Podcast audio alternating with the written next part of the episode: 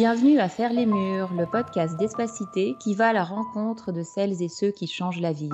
Je suis Anne-Catherine Ledeuf. Aujourd'hui, je vous invite à faire le mur avec Marie-Christine Jaillet, sociologue, directrice de recherche au CNRS. Marie-Christine Jaillet conduit de très nombreux travaux sur la transformation des villes contemporaines avec une attention particulière portée à la manière dont les solidarités émergent ou sont prises en charge dans les politiques urbaines et de l'habitat. Vos travaux, Marie-Christine Jaillet, se placent au carrefour de la recherche et de la pratique. Vous animez depuis 2011 le réseau Recherche Habitat Logement, le REAL. Vous êtes responsable scientifique du programme POPSU Métropole depuis 2017 et vous participez activement aux travaux du réseau des acteurs de l'habitat qui réunit chercheurs, organismes HLM et collectivités locales.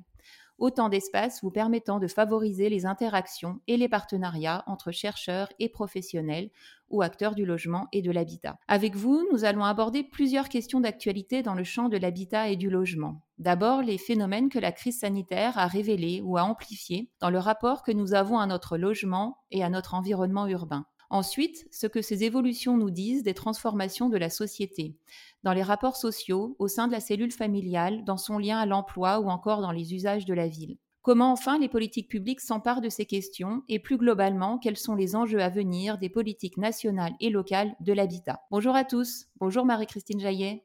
Bonjour.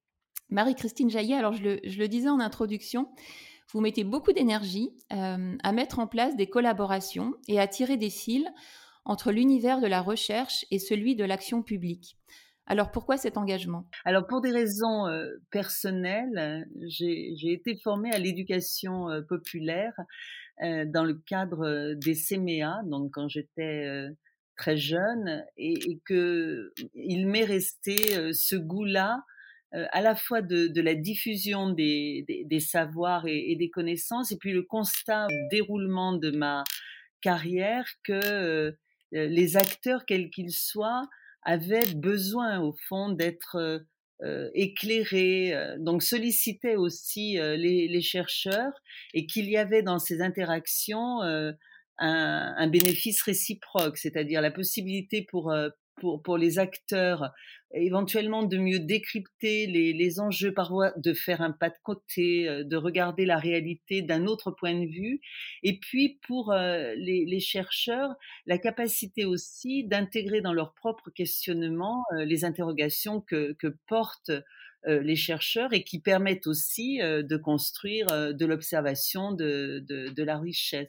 Donc effectivement, au fur et à mesure du, du temps, sur le, tout au long d'une certaine manière de, de, ma carrière, dans ma pratique personnelle ou collective de, de recherche, j'ai toujours travaillé de cette manière-là et progressivement, j'ai pris effectivement des responsabilités pour organiser un certain nombre de ces scènes, c'est les scènes que vous avez citées. Et est-ce que ce, point de vue et l'intérêt mutuel de cette collaboration est, majoritaire au sein de l'univers de la recherche? Est-ce que c'est un point de vue qui est consensuel, partagé euh, principalement euh, par, les chercheurs? Alors, il est, partagé dans les champs de, l'aménagement, de l'urbanisme, dans, ces champs-là, c'est des pratiques quand même très, très développées. Euh, consensuel, je, je n'irai pas jusque-là. Il fait aussi débat. Il a toujours fait débat. Euh, certains euh, de, de, de, mes pairs euh, à IRS considérant que il y a risque de perdre sa, sa liberté de, alors d'abord de penser, sa liberté de, de, de, parole aussi, ce que je ne crois pas peut absolument tout dire, mais qu'il y a aussi une manière de, de, de, le dire. Et puis je pense qu'il y a aussi un certain nombre de, remarques qui sont faites sur le risque que euh, la recherche, au fond, soit pilotée par, par, par la commande. Je pense que moi, il y a une tension probablement, mais qu'elle est plutôt fructueuse, cette tension-là. Alors justement, si on revient à la période actuelle, un certain nombre de travaux de recherche ont été lancés pour comprendre ce que la crise sanitaire a transformé dans notre rapport à la ville et à notre logement et parmi les sujets qu'on cherche à mesurer ou à objectiver aujourd'hui, il y a celui de l'exode urbain vers des espaces ruraux ou vers des villes moyennes moins denses. Et c'est vraiment un sujet qui intéresse à la fois les chercheurs qui y travaillent et à la fois les acteurs locaux qui veulent mieux comprendre et mesurer la réalité de ce phénomène. Quel est le regard que vous portez, vous, sur cette question? Alors c'est un, un, regard qui remarque que pour le moment, on a peu d'éléments qui permettent de mesurer euh, ce flux-là.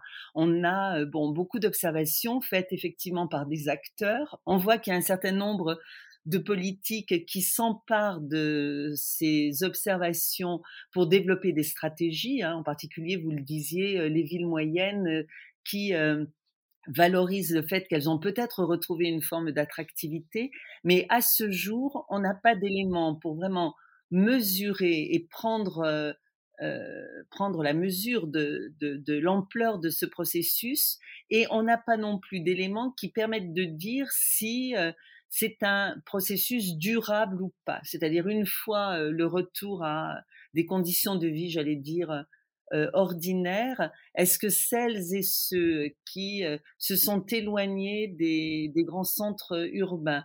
Ou qui birésidentialisent pour un certain nombre, est-ce que durablement euh, ils réviseront leur, leur installation?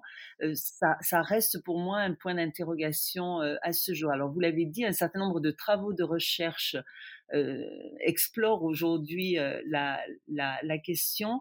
Euh, l'autre remarque que je voulais faire, c'est que il y a une diversité de flux. C'est-à-dire quand on parle, alors exode urbain, le terme n'est pas juste. c'est un terme bon utilisé par par les médias qui permet de spectaculariser un peu ce qui s'est passé. Euh, mais on voit bien que la destination de ces ménages qui ont quitté les grands centres urbains, c'est des destinations extrêmement variées. Il y a des ménages qui, euh, en fait, sont, allés s'installer dans leur résidence euh, secondaire. Il y a des ménages qui sont retournés dans des maisons familiales, se rapprochant pour les plus jeunes, voilà, des, des parents, par exemple. Hein. Un grand nombre d'étudiants ont quitté leur leur logement, leur petit logement pour euh, aller euh, vivre euh, cette période-là avec, avec leurs parents.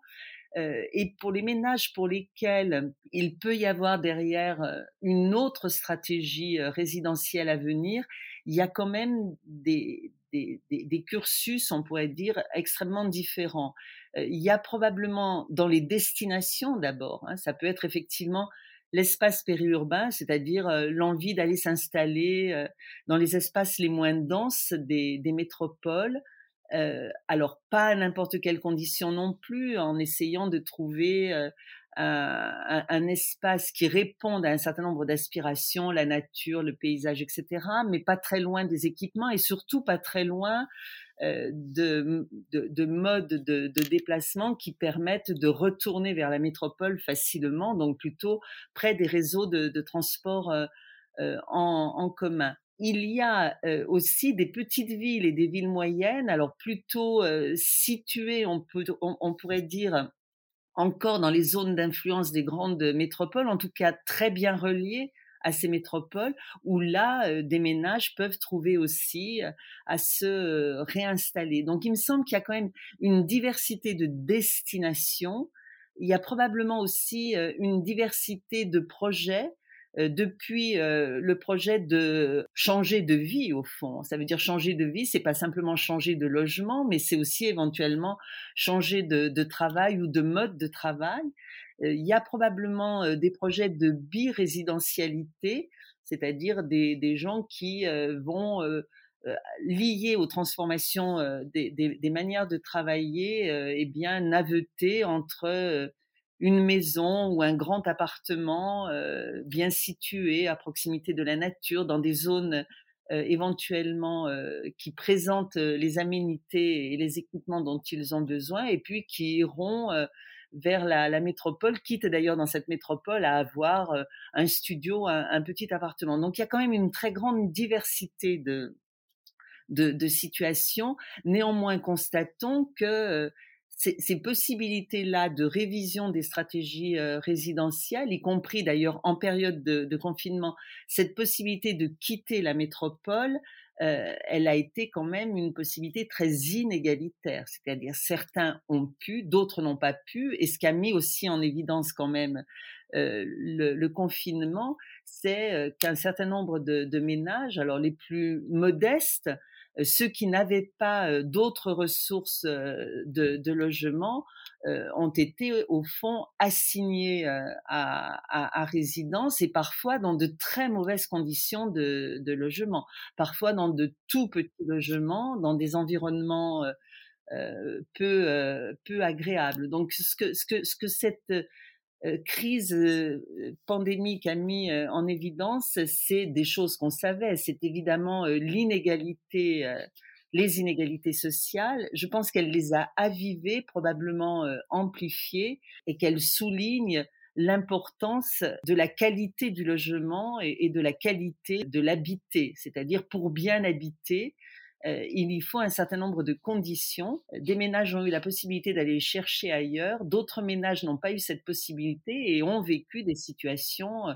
qui n'étaient pas des situations euh, de bien logement, en capacité de pouvoir cohabiter avec les autres membres de la famille en permettant à chacun d'avoir à la fois un espace pour soi, des espaces partagés et dans un environnement qui permette de sortir de chez soi pour trouver euh, des espaces de, qualité. Je vous propose de revenir à, ce propos que vous venez de tenir sur le fait que la crise finalement a rendu visible des choses qui étaient déjà là. Alors sur les inégalités, on y reviendra tout à l'heure, mais plus globalement sur ces modes de vie ou ce fonctionnement plus complexe, peut-être de la cellule familiale ou du rapport à l'emploi, qu'est-ce qui était déjà là, peut-être mis en sommeil ou peu visible, euh, peu apprécié par les politiques publiques justement dans cette euh, complexification finalement des trajectoires résidentielles? Bien, moi, je pense qu'il y, a, une chose euh, que, beaucoup de chercheurs ont mis en évidence depuis longtemps, c'est l'appétence des, Français, des ménages français pour la maison individuelle, l'habitat pavillonnaire. C'est alors, en tout cas, au moins quand ils sont en famille, c'est-à-dire en couple avec des enfants. On voit bien là qu'il y a un, mode un, un, logement et un mode d'habitat euh, qui est plutôt euh, plébiscité, alors qui a euh, donné lieu à ce qu'on a appelé la périurbanisation et la périurbanisation, elle a plutôt été disqualifiée, j'allais dire dès le milieu des années 70 pour différentes raisons, mitage de l'espace, mais aussi aujourd'hui évidemment on considère que ce, mode d'urbanisation n'est pas compatible avec les exigences du développement durable parce que trop consommateur de, de foncier, mais aussi parce que produisant évidemment des navettes qui viennent encombrer euh, les, agglomérations, puisque quand même l'essentiel euh, du, travail se trouve là. Donc on voit bien là euh, que effectivement, quand on regarde ce que sont les modes de vie, les, stratégies, on voit bien cette appétence pour la, maison individuelle et on, voit bien pourquoi, parce qu'elle est plastique, qu'elle peut s'adapter, qu'elle est pourvue d'un espace du dehors, qu'elle permet aussi de, de de, maîtriser sa distance aux autres. Nous sommes profondément euh, euh, des êtres sociaux, euh, mais c'est une chose que de pouvoir maîtriser sa distance à l'autre, c'en est une autre de supporter ou d'avoir à supporter, par exemple, un voisinage pas choisi ou un voisinage dont le mode de vie euh, bon, est considéré comme, comme perturbant. Donc on voit bien ça. Et de l'autre côté, on voit bien des politiques publiques, pour des raisons qu'on peut tout à fait entendre, qui ont plutôt disqualifié euh, ce, ce, processus de périurbanisation. Alors comment aujourd'hui euh, il peut y avoir un compromis qui permette à la fois de satisfaire un certain nombre de ses aspirations sociales et en même temps euh, de répondre aux exigences du, développement durable. Je pense qu'il y a des professionnels, urbanistes, architectes, euh, qui savent faire, c'est-à-dire depuis longtemps d'ailleurs, qui savent produire euh, de la maison individuelle qui permettent euh, à la fois l'individualisation, mais euh, dans des formes peu consommatrices d'espace d'espace foncier. On sait aussi organiser des quartiers qui permettent aussi euh, de faire un certain nombre de choses euh, à pied, euh, qui permettent aussi de pouvoir utiliser les transports en commun. Enfin, on peut trouver des modes d'urbanisation ou des modes de périurbanisation qui répondent aux aspirations sociales tout en répondant aux exigences euh, de, des politiques publiques et de l'action euh, publique. Donc il me semble que là, il y a effectivement euh, un, chantier et que la réponse qui a souvent été apportée aux exigences du développement durable, qui est le retour à la densité, à la ville dense, à l'idée que la ville doit se, se faire sur elle-même, avec effectivement la nécessité de densifier et qui a donné euh, des, des modes d'urbanisation sous forme, euh, entre autres, par exemple, d'éco-quartiers, alors qui coche évidemment tous les critères, mais qui offre des conditions de, de, de logement et d'habitat qui ne répondent pas forcément à un certain nombre de, de, ces aspirations. Donc il me semble que là, il y a un, compromis, un nouveau compromis à, à trouver et, et, à négocier. Alors, vous, évoquiez tout à l'heure les inégalités sociales euh, qu'a révélé euh, la crise, là aussi. Euh, alors, je, vous propose d'écouter un témoignage qui revient hein, sur cette, cette difficulté du, confinement. et j'aimerais que vous nous disiez, encore une fois, ce que ça nous dit du rapport au logement et, à la ville, et, peut-être aussi, encore une fois, ce que ça peut interpeller en termes de, politique publique. quand on se fait contrôler par la police, il faut qu'on se fasse contrôler avec toute toute la, politesse que, doit avoir la police et, de la pédagogie. On n'est pas obligé de se faire frapper ou, de se faire bousculer parce que euh, on est un, jeune de 16 ans euh, euh, qui est parti jouer au, foot dans le, dans le quartier parce que parce qu'il est dans un appartement de 45 mètres carrés avec six frères et sœurs, pas d'ordinateur et une mère toute seule.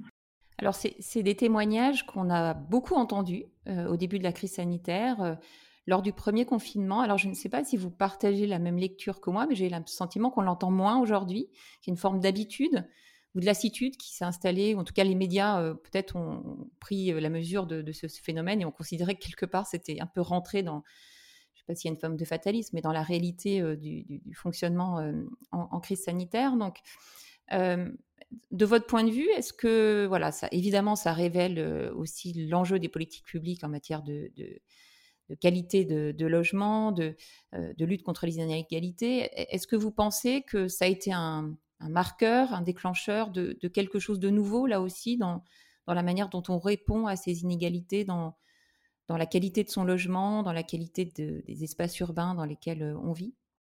Alors écoutez, je ne sais pas si ça a été le déclencheur d'une prise de conscience. En tout cas, ça a révélé effectivement des situations dont on peut considérer qu'elles ne sont pas euh, acceptables. C'est-à-dire vivre euh, à 6 dans 45 mètres carrés et devoir vivre 24 heures sur 24. Je le rappelle, pour le premier confinement, moins une heure. C'est évidemment euh, insupportable. Euh, ça suppose euh, de négocier la cohabitation voilà, sans, sans, sans, ressources pour qu'elle puisse être, être bien vécue. Donc on voit bien là que il y a quelque chose effectivement qui, qui n'est pas qui n'est pas acceptable et on sait bien que ceux et celles qui ont été dans ces situations là sont des ménages des, des personnes qui euh, ne disposent pas des, des, des, ressources ou ne disposaient pas des ressources pour améliorer leurs conditions de logement. Donc là, la question, elle est posée de manière effectivement euh, brutale. Comment on y répondra? J'espère, moi, que ça va donner lieu à une prise de conscience sur la nécessité euh, d'améliorer les conditions de, de, logement et de faire que les villes se préoccupent de la crise euh, c'est que effectivement demain probablement pour une partie des salariés nous ne travaillerons plus de la même manière et que nous allons vers des modes hybrides qui se négocieront, bien sûr. Hein. on passera du, travail à, domicile au télétravail, donc organiser, négocier, mais on voit bien que un très grand nombre euh, iront vers des formes hybrides. Mais on sait par ailleurs que d'autres n'auront pas cette possibilité-là. Donc on peut imaginer que ceux qui auront cette possibilité-là auront pour partie aussi la possibilité de réorganiser euh, leur, euh, leur choix de vie et, donc leur choix de, logement. D'autant que si on quitte les, les, métropoles ou les espaces les plus denses, on peut évidemment, avec un effort financier pas supérieur, trouver euh, un plus grand logement, un logement, euh, une maison avec jardin, etc. Mais il y en a d'autres qui n'auront pas ce choix. Donc là, il y a une exigence aussi Alors c'est ce qu'on appelle entre autres les travailleurs de la seconde ligne, ceux qui travaillent dans, la logistique, dans le service à la personne, etc. Euh, les caissiers, mais aussi euh, les, aides-soignantes, les infirmiers, etc. On, a décliné ces catégories-là. Il faudra bien penser des politiques métropolitaines qui rendent la métropole habitable, c'est-à-dire qui répondent effectivement aux attentes sociales, d'espace du logement, dans le logement, d'un logement équipé, euh, mais aussi d'un rapport à la nature, parce qu'on voit bien qu'il y a cette aspiration euh, très forte d'un dehors. Donc là, les politiques publiques sont effectivement euh, fortement interrogées, indéniablement. Alors, si on revient à ceux qui ont la possibilité de, de cette birésidentialité, et si on, aborde aussi un certain nombre de travaux que vous menez euh, autour des coopérations territoriales hein, et de la manière dont les métropoles peuvent mettre en place des collaborations avec les territoires qui les environnent, euh, est-ce que vous pensez que ce que vous observez à ce titre-là euh, commence à apporter des réponses justement à cette à ce besoin de, de birésidentialité et, est-ce que ça voilà est-ce que ça met en place des coopérations sur le sujet vraiment résidentiel euh, autour de ces métropoles et en lien avec les territoires qui les environnent? Alors, classiquement, on peut dire, avant que cette question de la coopération, euh, des dialogues euh, entre territoires ne, surgisse fortement comme c'est le cas aujourd'hui, on peut dire que on, a toujours été dans une forme de division des rôles aussi entre les métropoles ou les espaces les plus agglomérés, les grandes agglomérations, et puis les espaces euh, périurbain, c'est-à-dire on travaillait, le modèle était quand même celui-là, euh, on travaillait dans la partie euh, agglomérée et pour un certain nombre, on habitait et, on vivait plutôt en, périphérie.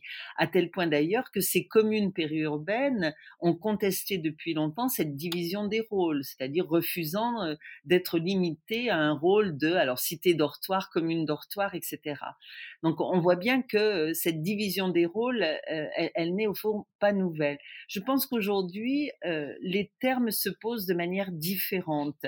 Euh, justement, se posent dans un cadre de coopération. Alors la coopération aujourd'hui, on la, voit peu sur la dimension résidentielle, mais on voit bien que c'est au fond tout le modèle de développement urbain euh, qui est réinterrogé.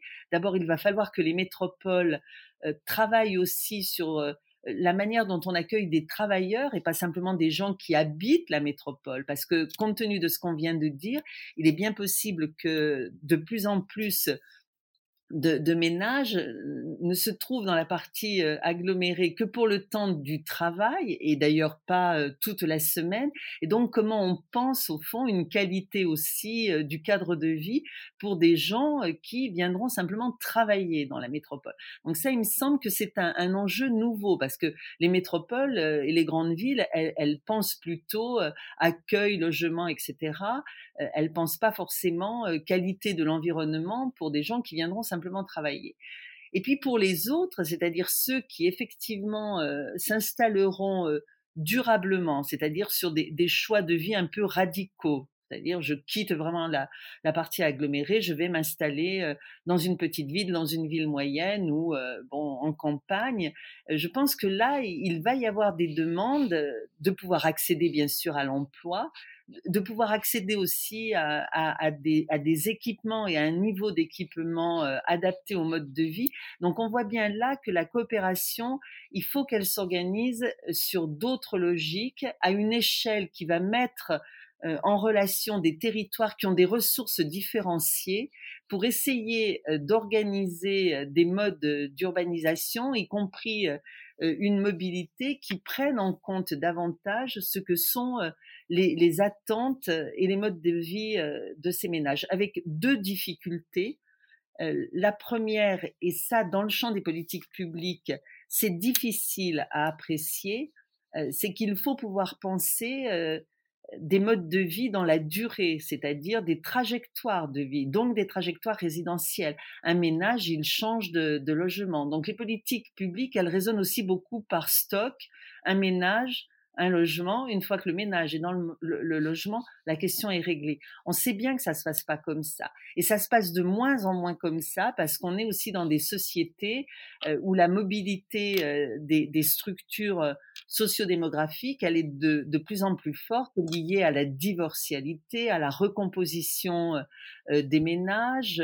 Donc on voit bien qu'on est dans une individualisation de plus en plus grande des, des, des, formes de ménage, des types de ménage. On est euh, dans des vies de plus en plus séquencées et où il va falloir répondre à des besoins qui évoluent avec euh, l'évolution du ménage, avec l'évolution aussi des envies.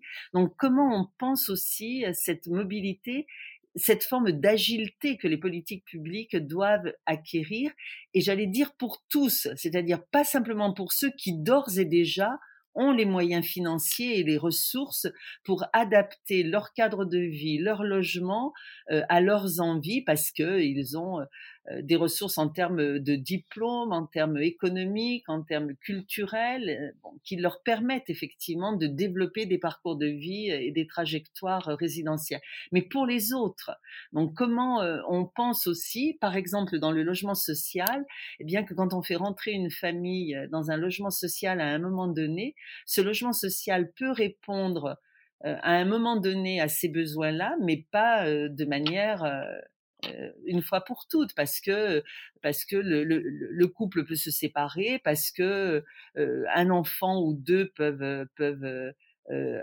naître parce que les grands enfants s'en vont etc et, et, puis parce que les ménages peuvent tout simplement aspirer aussi à évoluer changer de cadre de vie, etc. Donc ça, ça me paraît une nécessité et en même temps une très très grande difficulté parce que les politiques publiques résonnent beaucoup à partir de catégories. Là, c'est comment les politiques publiques peuvent euh, raisonner et se construire à partir de l'idée qu'il faut accompagner au fond des parcours de plus en plus individualisés et des parcours de vie de plus en plus complexes. Alors, vous évoquez là hein, l'enjeu d'une approche euh, à la fois plus qualitative, plus dynamique, plus fine euh, de la question résidentielle dans, les politiques publiques. Dans cet esprit, mais dans une approche euh, un peu différente, on peut observer dans la pratique euh, un certain nombre d'élus locaux qui manifestent la volonté d'associer plus fortement les citoyens à la conception même de ces politiques publiques. Alors, on parlait tout à l'heure de la conception urbaine des quartiers, ça c'est en place depuis longtemps, mais, mais dans des politiques publiques parfois aussi complexes que celles d'un programme local de l'habitat, un PLH, qui est quand même un sujet, un objet euh, très lourd et très technique. Euh, est-ce que vous pensez qu'on est là dans des inflexions en matière de justement de, conception de ces, programmes locaux de l'habitat ou est-ce que ça risque d'être une tentative ou un effet de mode euh, qui pourrait passer euh, et ne pas forcément perdurer ou se généraliser à l'avenir. Est-ce que c'est des choses que vous avez pu observer de votre côté? Je pense que ça, n'est pas euh, un effet de mode. On est dans des sociétés aujourd'hui où le niveau de formation s'est considérablement accru, où un très très grand nombre, une grande majorité de nos concitoyens ont accès à, à, des informations de toute nature. Et il y a évidemment une appétence à être partie prenante de la définition de son cadre de vie. Donc là, il y a un processus, à mon sens, sans retour en arrière possible, bien évidemment. On, on, voit bien cette volonté d'être partie prenante. Alors, elle est loin d'être euh, universelle. Là aussi, euh, il y a des inégalités dans la capacité à, entrer dans, le débat public. Donc, comment les politiques publiques veillent euh, à des processus d'association inclusifs, voilà, qui, qui évitent euh, la prise de parole et, l'accaparement au fond euh, des scènes où s'élaborent ces politiques par euh, une partie simplement et la partie évidemment des habitants ou des citoyens qui disposent du maximum de ressources. Donc là, il y a, il y a un vrai vrai défi. Mais il y en a un autre, c'est que l'intervention au fond de nos concitoyens sur ces scènes-là d'élaboration des politiques publiques ne se fait pas toujours ou uniquement euh, au nom de l'intérêt commun ou au nom de l'intérêt général. On peut aussi euh, avoir envie de s'exprimer pour protéger euh, la qualité de son quotidien, la qualité de son environnement et parfois du coup aller à l'encontre de ce qui pourrait être euh, considérés comme relevant, euh, sinon de l'intérêt général surplombant, en tout cas d'un intérêt commun.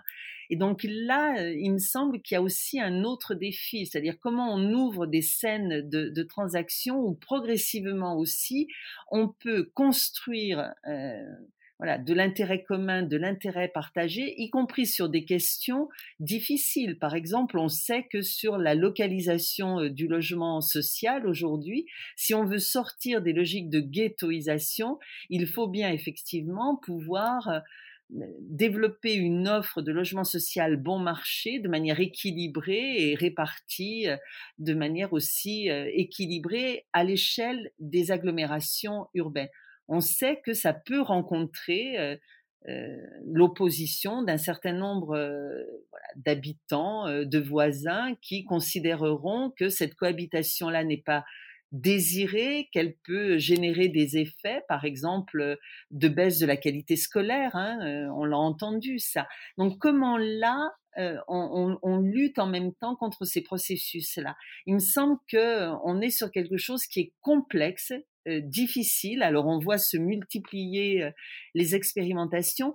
En tout cas, euh, d'une certaine manière, on n'a pas le choix. Il va bien falloir aller plus fortement là, en amenant en même temps l'ensemble de nos concitoyens, tout en ayant la préoccupation de contribuer à la définition d'un cadre de vie de qualité, être aussi, porter aussi le souci euh, de l'inclusion sociale, c'est-à-dire euh, d'un cadre de vie euh, accessible à tous et qui prenne en compte la diversité des besoins et des situations sociales. Sinon, le risque, on le voit, c'est le risque de l'entre-soi, c'est le risque des logiques d'appariement électif qu'on voit aussi se développer dans, dans les villes, c'est-à-dire protéger son entre-soi euh, et, et, généralement essayer d'en éjecter ou de repousser en dehors de cet entre-soi ceux qui ne répondent pas tout à fait euh, à la norme ou ceux qui ne sont pas tout à fait euh,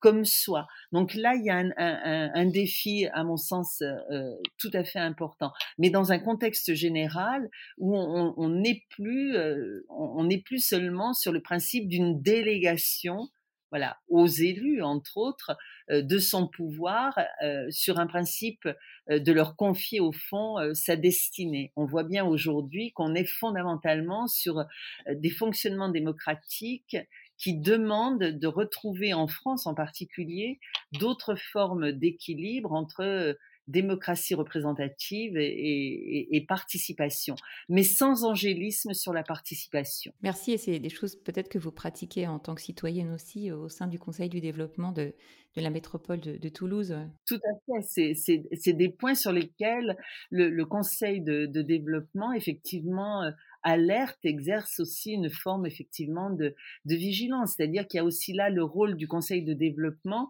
qui qui est d'appeler aussi euh, alors la communauté, la toulousaine, puisqu'on est euh, euh, sur cette communauté-là, alors la communauté de la métropole, c'est-à-dire la société euh, métropolitaine, à effectivement concevoir un, un, développement inclusif et pas un développement euh, qui privilégierait euh, l'appariement électif. Et donc l'appariement électif, c'est la ségrégation sociale, soyons euh, là tout à fait clairs. Donc lutter contre les processus de ghettoisation, c'est faire aussi, ou les processus de ségrégation sociale, parce que dans la ville, les processus de ségrégation sociale les plus marqués, c'est pas du côté des pauvres, c'est du côté des plus riches qui ont la capacité de contrôler, au fond, qui rentrent dans l'espace ou qui n'y rentrent pas. Donc comment effectivement, dans les processus de participation, dans cette aspiration à la co-construction euh, des politiques publiques, en particulier touchant au cadre de vie euh, et au cadre et, à l'habitat et à l'habiter, comment on peut faire en sorte que effectivement on soit en capacité d'œuvrer euh, pour le, le bien commun? C'est bien de ça dont il s'agit ça suppose effectivement de partager un certain nombre d'enjeux. Voilà. On, était dans, des politiques qui se fabriquaient euh, pour, sur une logique de l'intérêt général, euh, bon, surplombant, qui, euh, au fond, s'applique à, tous et qui contraint parfois. Là, on est sur un processus plus compliqué. Comment, à partir de la société, peut se construire un intérêt commun partagé qui permettent effectivement d'aller demain vers un mode de développement inclusif et, pas effectivement organisé sur la logique mosaïque de, la juxtaposition des entre-soi. Et, c'est quand même ce qu'on voit aussi aujourd'hui à l'œuvre dans les villes. Merci. Alors voilà vos engagements à la fois scientifiques, professionnels, mais aussi citoyens. Alors ça m'amène à, ma dernière question. Hein. Vous le savez, ce podcast s'appelle Faire les murs. Alors si vous deviez faire le mur pour une nouvelle cause, vous en avez déjà beaucoup, quelle serait cette cause? Ah, je crois que je crois que j'aurais beaucoup de mal à, à, ne pas porter fortement cette question du droit au logement, mais du droit, pas simplement au toit, du droit à des conditions de d'habitat, d'habiter qui permettent au fond l'épanouissement de, de, de, chacun. Je crois que je, je, je, je porte fortement cette, cette question-là. Euh, et puis j'en porte une autre dont on n'a pas parlé, mais là, euh, pour le coup, on ferait hors, on irait hors les murs, mais, mais, mais bien au-delà. C'est porter aussi cette question-là, euh, j'allais dire, dans d'autres univers ou sur d'autres continents, avec une question qui pour moi est une question très forte aussi, c'est comment dans nos sociétés, les nôtres, celles du Nord, des pays développés, euh, on développe des politiques d'hospitalité euh, pour celles et ceux qui, sous contrainte, euh, quittent les pays du Sud pour des raisons de famine, de guerre, de difficultés de vie, et qui abordent ce continent-là comment là on, a collectivement, alors à l'échelle européenne aussi, la volonté partagée de développer vraiment des politiques d'hospitalité. Et donc pour les villes, comment on organise aussi cette hospitalité-là très concrètement pour mettre fin à ce qu'on observe, c'est-à-dire des, des, occupations clandestines dans les interstices et dans des conditions d'indignité absolue. Merci beaucoup, merci Marie-Christine Jaillet. Alors, si vous avez aimé cet épisode, je vous invite également à écouter celui que nous avons réalisé avec Nathalie Demêlé, qui est responsable du service Habitat de Rennes Métropole, qui est une métropole souvent citée en exemple sur la question résidentielle, et qui porte justement un certain nombre de réflexions qui font directement écho aux propos que vous avez tenus aujourd'hui. Merci encore. Merci à vous.